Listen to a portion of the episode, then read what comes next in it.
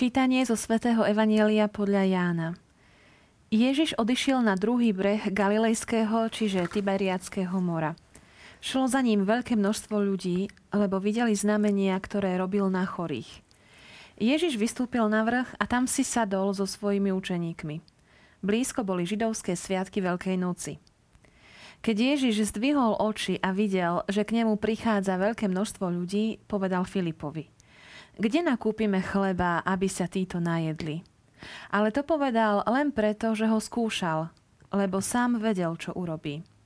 Filip mu odpovedal, ani za 200 denárov chleba nebude stačiť, ak sa má každému újsť čo len kúsok. Jeden z jeho učeníkov, Ondrej, brat Šimona Petra, mu povedal Je tu chlapec, ktorý má 5 jačmenných chlebov a dve ryby. Ale čo je to pre toľkých? Ježiš povedal, usadte ľudí. Na tom mieste bolo mnoho trávy a mužov si tam posadalo okolo 5 tisíc. Tu Ježiš vzal chleby, vzdával vďaky a rozdával sediacim, podobne aj z rýb, koľko chceli. Keď sa nasítili, povedal svojim učeníkom, pozbierajte zvyšné odrobiny, aby nič nevyšlo na zbar. Pozbierali teda a odrobinami z piatich jačmenných chlebov, ktoré zostali po tých, čo jedli, naplnili 12 košov. Keď ľudia videli, aké znamenie urobil, hovorili, toto je naozaj ten prorok, ktorý má prísť na svet. Ale keď Ježiš spoznal, že chcú prísť, zmocniť sa ho a urobiť ho kráľom, znova sa utiahol na vrch celkom sám.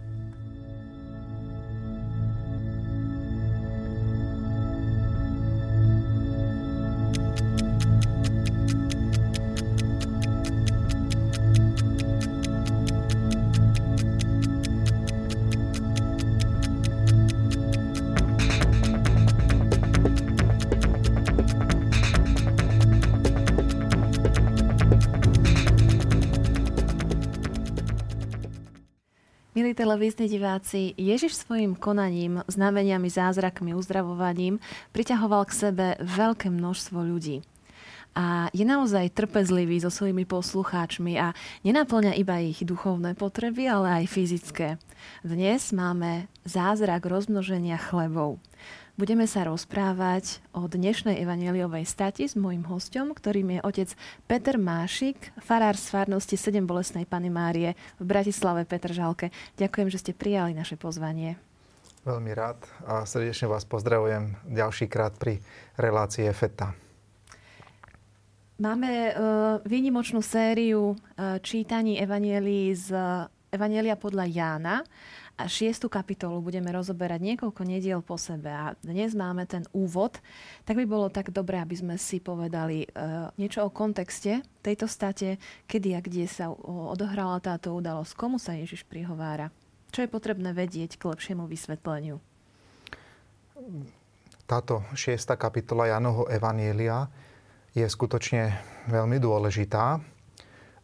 Je to, keby sme to chceli najprv zarámovať časovo, tak je to vlastne v prvej polovici Jánovho Evanielia. Um, celé toto Jánovo Evanielium je tiež tak koncipované, že práve svätý Ján nám ukazuje to Ježišovo verejné účinkovanie rozdelené do troch rôznych rokov, čo vieme najmä podľa toho, že Ježiš prichádza trikrát do Jeruzalema, aby slávil trikrát veľkonočné sviatky. Tie posledné veľkonočné sviatky, to budú veľkonočné sviatky E, počas ktorých už ho zajmu, um, umúčia, ukrižujú a on stane slávne z mŕtvych. No a e, evangelista Ján nám hovorí v predchádzajúcich kapitolách pred touto šiestou, že Ježiš išiel na veľkonočné sviatky do Jeruzalema prvýkrát a práve e, keď sa vrátil z druhých veľkonočných sviatkov svojho verejného účinkovania z Jeruzalema, tak sa udiali tieto udalosti, ktoré sú opísané v 6. kapitole. Takže by sme mohli povedať, že sa nachádzame časovo niekde e, v strede e, Ježišovho verejného účinkovania. Teda krátko po veľkonočných sviatkoch Ježiš opäť sa vracia z Judei, z Jeruzalema hore na sever do Galilei, kde je situované jeho ďalšie potom verejné pôsobenie. A hneď ako sa vracia, tak e, po 5. kapitola sa venuje práve jeho pobytu v Júdei, v Jeruzaleme počas sviatkov a hneď ako sa vracia, tak evangelista Ján nám podáva udalosti, ktoré sú opísané v 6. kapitole. Takže to by bolo také časové zarámovanie. Priestorové zarámovanie, kde sa to odohralo? A priestorové zarámovanie, začiatok vlastne veľmi jednoducho tohto úrivku nám hovorí, že Ježiš odišiel na druhý breh Galilejského, čiže Tiberiackého mora.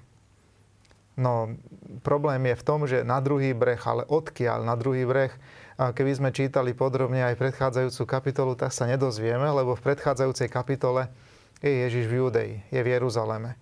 Zrazu prídeme, vrátime stránku, začíname čítať 6. E, kapitolu, zistíme, že Ježiš je už v Galilei, ale zrazu, že odišiel na druhý breh a odkiaľ, nevieme. No, veď, bežne sa predpokladá, že ten druhý breh by mohol byť niekde v oblasti dnešného mesta Tiberias, e, ktoré sa aj vtedy volalo Tiberiade, tak ho nazývajú, myslím, aj evangelisti. A je to nie úplne opačný druhý breh možno, ale je to jednoducho trošku iná časť pobrežia Galilejského jazera, ako to pobrežie, kde sa Ježiš zvyčajne zdržiaval, teda v okolí Kafarnauma, v okolí um, možno tej lokality, ktorá dnes má názov Tabga.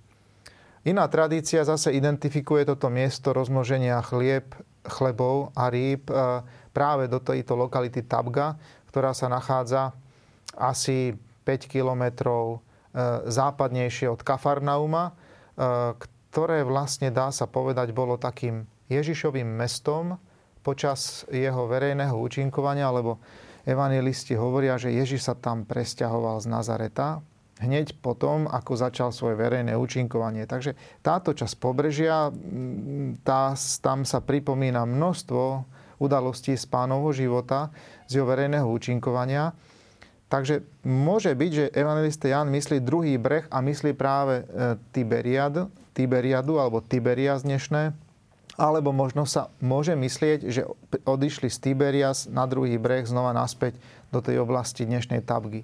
Akokoľvek e, môžeme sa uspokojiť, že nevieme e, definitívne uspokojivo vyriešiť túto otázku a lokalizovať úplne presne toto miesto, ale pútnik do Svetej Zeme, ktorý dnes príde na púť do Svetej Zeme, tak navštívi najmä lokalitu, ktorá sa volá Tabga 2 tam navštívi aj kostol a miesto e, zázračného rozmnoženia chlebov a rýb. E, nakoniec pán Ježiš urobil týchto zázrakov viac ako jeden, minimálne dva, ako nám to opisujú Evanielia.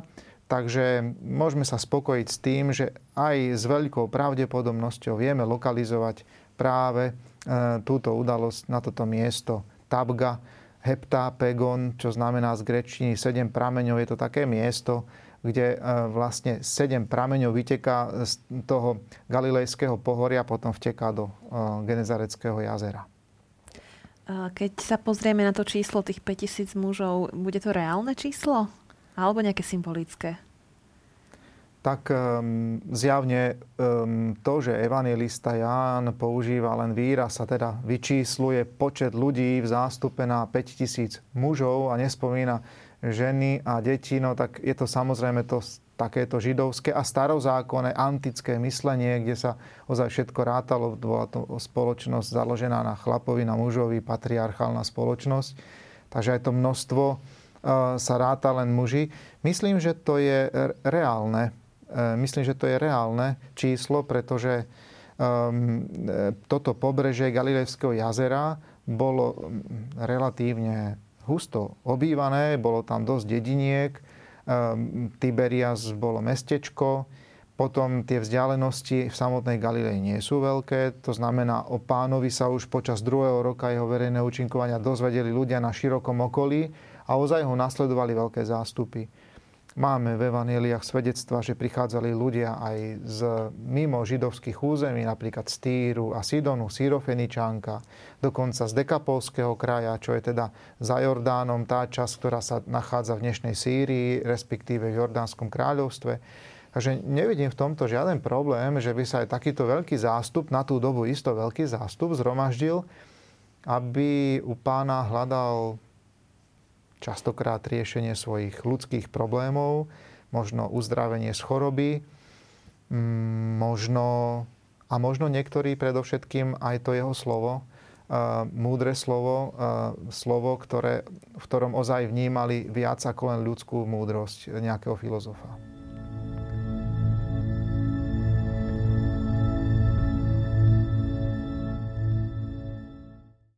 Ježiš sa pýta Filipa otázku, kde nakúpime chleba, aby sa títo najedli. Ako aj evangelista poznamenáva, že tá otázka nebola otázkou, e, akoby takou Ježišovou úvahou, že sám rozmýšľal, čo, čo ide urobiť, ale bola to otázka, ktorou Filipa skúšal. A pokračuje evangelista, lebo sám vedel, čo urobí. Takže Ježiš, keď videl ten zástup, ktorý vyučoval, dával im ten duchovný pokrm, to svoje slovo, tak eh, hneď ako dobrý pastier už mal na aj tie ich fyzické potreby.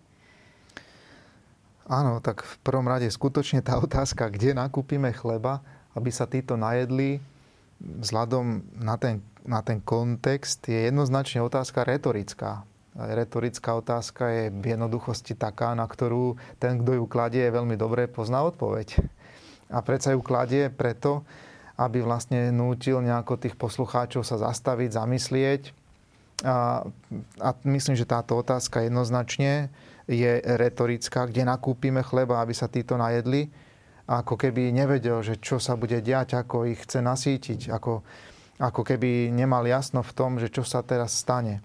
Preto aj evangelista Ján, samozrejme, že už s určitým odstupom časovým a aj priamy účastník týchto udalostí hovorí, ale to povedal len preto, že ho skúšal, lebo sám vedel, čo urobí. E, u synoptikov máme v tejto e, súvislosti v podstate Ježišovú otázku, vy im dajte jesť. A potom učeníci vlastne sa nejako vspierajú a hovoria, Pane, ale však čo toto nebude stačiť ani pre pár ľudí, alebo teda kde by toto vystačilo. A potom vlastne im prikáže, aby priniesli to, čo majú. Takže ozaj to retorická otázka.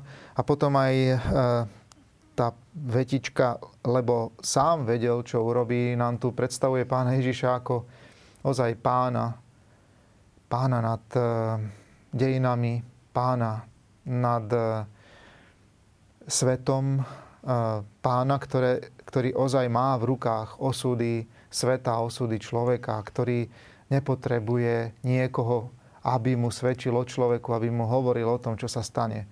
Slovom, vidíme tu Ježiša ozaj ako pána, ako pána toho, ktorý veľmi dobre vie a pozná budúce veci a zároveň má teda aj Božiu moc, aby vyriešil tento problém, v tomto prípade zatiaľ problém materiálny, problém hladu, ľudí, ktorí ho so záujmom a s veľkým záujmom prišli počúvať a prišli u neho možno um, riešiť nejaké svoje ťažkosti, najmä tie zdravotné, zdá sa povedať, uh, ktoré mali. Potom tam máme vetu, Ježiš vzal chleby, vzdával vďaky a rozdával sediacim. Pripomína mi to uh, vetu, ktorú kňaz hovorí pri premenení, že Ježiš vzal chlieb, vzdával vďaky pri poslednej večeri. Už tu bude naznačená tá súvislosť? No, jednoznačne. E, už aj v Slovenčine tie slovesa znejú presne tak. Vzal chleby, vzal chlieb, ako pri poslednej večeri vzdával vďaky, lámal ho, to tu chýba v tomto Jánovom texte a rozdával im ho, dával im ho hovoriac jednoznačne. E, tieto slovesa naznačujú, že ide o eucharistický kontext e, samotný evangelista Ján, keď opisuje udalosti poslednej večere v svojom evanieliu a opisuje ich veľmi podrobne, myslím, že od 11. či 12. kapitoly alebo od 13. kapitoly až po 17. opisuje veľmi podrobne, čo sa stalo počas poslednej večere a predsa neopisuje to najpodstatnejšie, čo sa tam udialo v určitom zmysle, to je ustanovenie Eucharistie. Prečo? Preto, lebo ustanovenie Eucharistie veľmi podrobne a spolahlivo už opísali synoptici pred ním, Marek, Matúš, Ján. A oni tiež opisujú e, v svojich evanieliách alebo prinášajú v svojich evanieliách tiež zázrak rozmnoženia chlebov a rýb a tiež používajú tie isté výrazy, tie isté slovesa, dokonca úplne presne tie štyri rovnaké slovesa, ako potom aj pri ustanovení Eucharistie. Z tohto náznaku nie bezvýznamného, ba naopak veľmi významného, je jasne vidieť, že túto udalosť jednoznačne treba nám spojiť s ustanovením Eucharistie, teda s darom Eucharistie.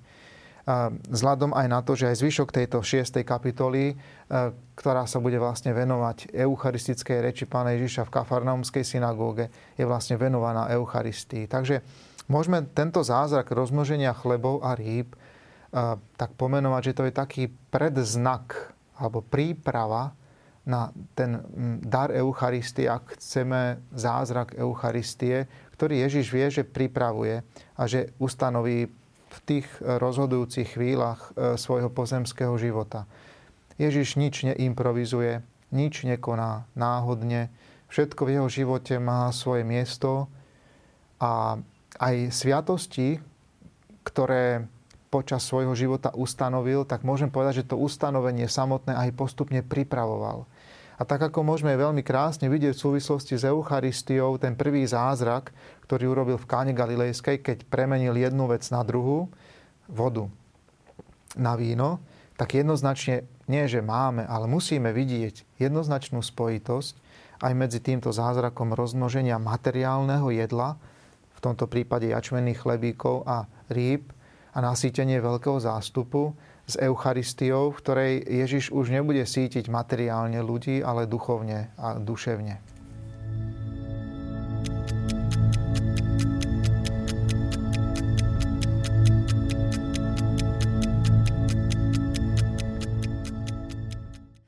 Do našej evaneliovej scény vchádza chlapec, o ktorom hovorí evangelista.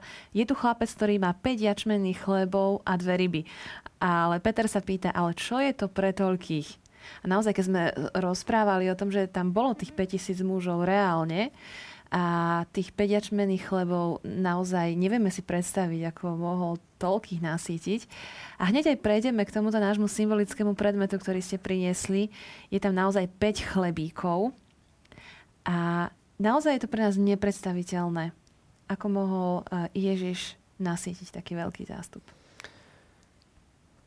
Tak e, ozaj určite e, ten, tento náš pšeničný chlieb e, kvasený a tieto krajce chleba sprítomňujú tých 5 jačmených chlebíkov, ktoré nevieme zase úplne presne povedať, aké boli, ale myslím si, že netreba nejaký ísť ďalej. Stačí si predstaviť možno nejaký arabský chlieb, ktorý sa dá aj dnes kúpiť vo veľkých potravinách Možno to bola ešte taká nejaká jednoduchšia, oveľa jednoduchšia, primitívnejšia verzia, by som povedal, arabského chlebíka. Takže ozaj 5 nejakých gulatých osúškov, e, upečených priamo na nejakom ohni alebo pod popolom, e, ktoré sa ozaj výdatnosťou možno e, ponášajú na týchto 5 krajcov chleba nášho. Ozaj si uvedomujeme, že to je tak na raňajky pre dvoch e, ľudí, ktorí veľa nezjedia a nie pre taký obrovský zástup, lebo 5000 mužov, ak to berieme vážne, ako povedal som ja pevne, som presvedčený, že e, to číslo netreba chápať iba symbolicky, ale skutočne je možné a pravdepodobné, že tam bolo aj tisícový zástup plus ženy a deti, tak samozrejme, um, samozrejme to málo, čo dáva človek, a to veľa, čo môže s tým málom eh, Božia milosť eh, urobiť. To je aj veľké posolstvo tohto, tohto zázraku. Hej, že eh, chlapec prináša to, čo má a potom Boh, Ježiš sa modlí, žehná, rozdáva a s Božím požehnaním sa nasíti obrovský zástup. Takže ozaj aj tá reakcia následná ľudí, ktorí toto všetko videli a to sledovali, je jasná. To znamená, ozaj to bolo veľké znamenie. Veľké znamenie, ktoré Ježiš urobil. Všetci si uvedomili, čo sa stalo. Ehm, môžeme len meditovať nad tým, že aká atmosféra zrazu zavládla potom, keď vlastne všetci dojedli um, tento pokrm a naplno si celý ten uh, zhromaždený zástup uvedomil, čo sa stalo. A čítame, že uh, povedali, toto je naozaj ten prorok, ktorý má prísť na svet. Čiže spoznali v ňom naozaj uh, proroka uh, z ich pohľadu. A zaujímavé, že ich reakcia je, že chceli prísť a zmocniť sa ho. Čo s ním chceli urobiť? Áno, vlastne keď ľudia videli, aké znamenie urobil, znamenie grécky semeion, to je ozaj, že Ježiš robí zázraky ako znamenia. Sú to znamenia, ktoré symbolizujú, znamenajú, mm, e, že on je niečo viac ako len človek. Že on je Boží syn, on je vyslanec Boží. On je ten najväčší Boží prorok, dokonca je sám e, Božím synom, rovný, rovný otcovi. No a vlastne ľudia cez tento zázrak spoznávajú, že tu boli aj starozákonní proroci, ktorí tiež niektorí nasítili zázračne zástup prorok,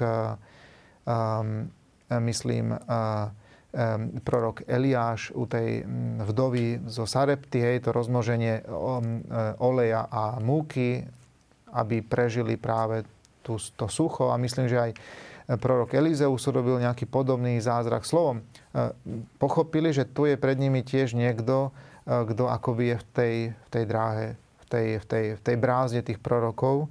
A, a to je ten prorok, ktorý má prísť na svet, teda myslím, že inak povedané Mesiáš, ktorý má prísť na svet. Hej.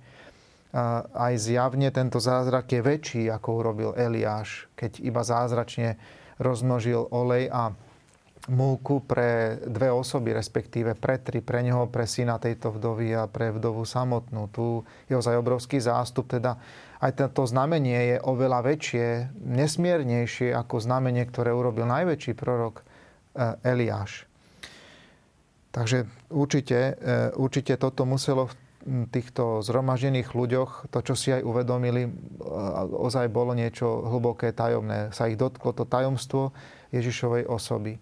A preto tá ich reakcia vlastne bola uh, uh, uh, chceť ho urobiť kráľom. Hej?